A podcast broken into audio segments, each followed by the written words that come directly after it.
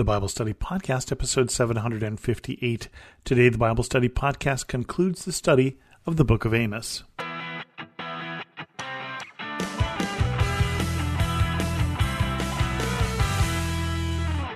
Welcome to the Bible Study Podcast. I'm your host, Chris Christensen. We get to Amos 9, which is the last chapter in this book of the Minor Prophets.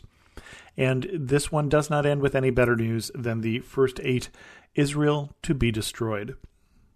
Chapter 9 I saw the Lord standing by the altar, and he said, Strike the tops of the pillars so that the thresholds shake, bring them down on the heads of all the people.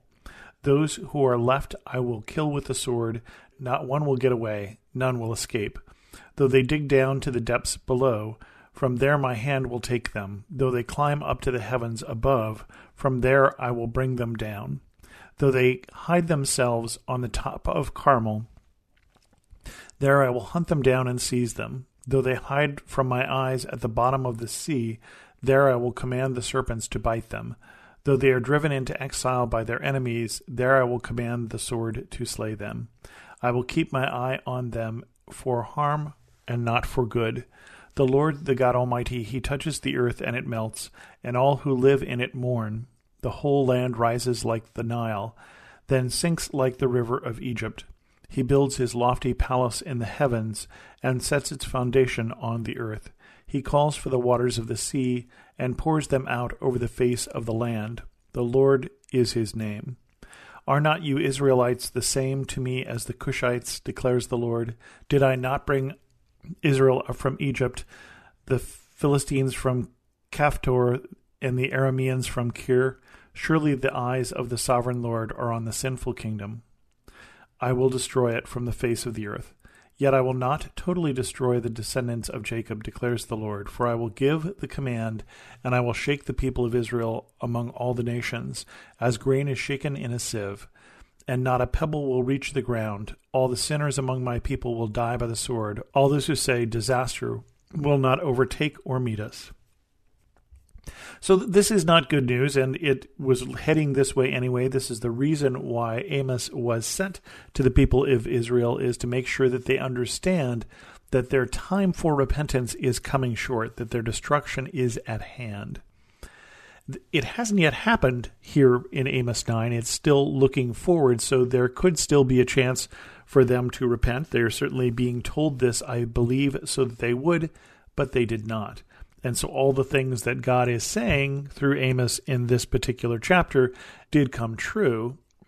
And those lost 10 tribes, as we call them, are gone.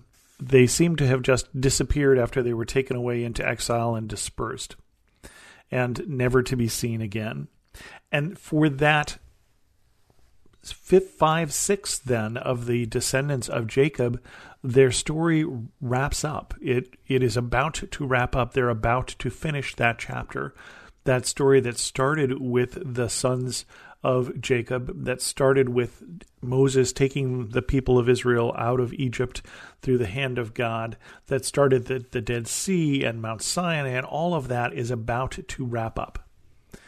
But God says, I'm not going to end this there.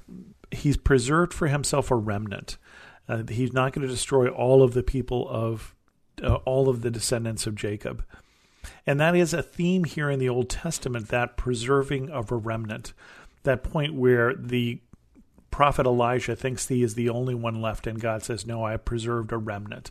Those who have not bowed their knees to the Asherah poles, those who haven't bowed to the Baal, the god of the Canaanites. But for most, their time is running out, and God is basically saying, No matter where you go, I'm going to destroy you.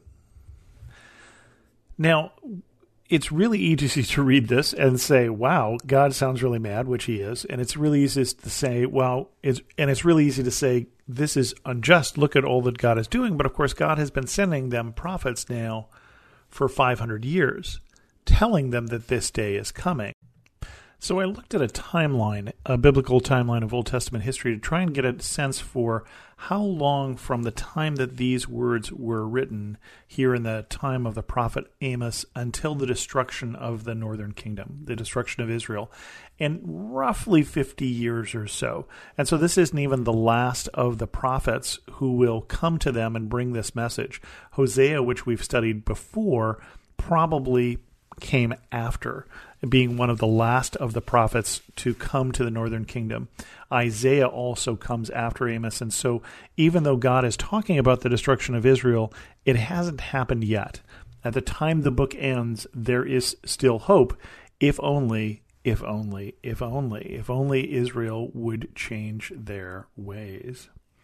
And God has talked about through the prophet Amos all of the things that are bothering him. Uh, obviously, we talked about the worship of false gods, but also the lack of justice, uh, which is one of the things that kept coming up as a theme.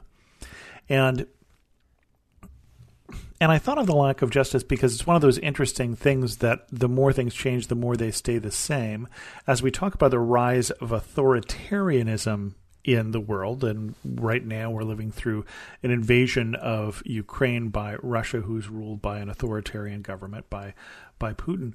You're talking about the rise of justice for those who are my friends, not justice for everyone, which is the opposite of what God is calling for in these prophets.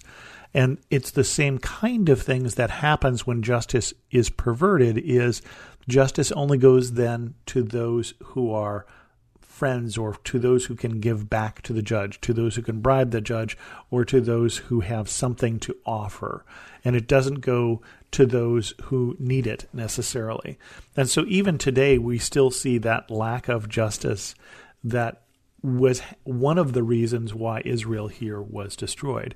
And even our country sometimes, or my country, as I'm writing here as I'm podcasting from the US has been moving in a direction where we're moving to be a more authoritarian focused country.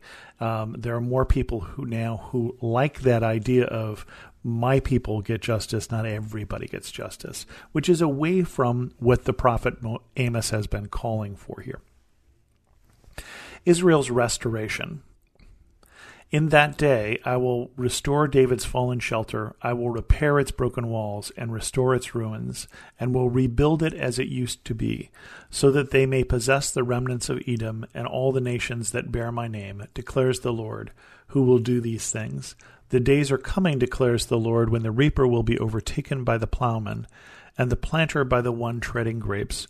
New wine will drip from the mountains and flow from all the hills and I will bring my people Israel back from exile. They will rebuild the ruined cities and live in them. They will plant vineyards and drink their wine. They will make gardens and eat their fruit. I will plant Israel in their own land, never again to be uprooted from the land I have given them, says the Lord your God. And so, even in this last chapter of Amos, we are left with this word of hope that there would be restoration. And whether that restoration is for those lost 10 tribes, in which case it has not happened yet, or we're talking about the restoration of the people of the lower kingdom of Judah from the Babylonian captivity, which will happen a few hundred years later. Uh, we're not sure. I'm not sure which one we're talking about here, but it is very typical then for the prophets to leave us with a word of hope because that's really what the prophets are there for. They're there to tell us that destruction is coming, but that it can be avoided, that there is hope if there is change. And so they're called to be agents of change. And so they look here in the last chapter here of Amos. God looks forward to a day when he can bring his people home, when there is more reaping than destruction, when there is restoration and there is rebuilding. The people of God are called to be builders, not destroyers, and they're called to be in the ministry of reconciliation, as God is in the ministry of reconciliation. With that, we're going to end this episode of the Bible Study Podcast. If you have any questions, send an email to host at thebiblestudypodcast.com, or better yet, leave a comment on this episode at thebiblestudypodcast.com. And thanks so much for listening.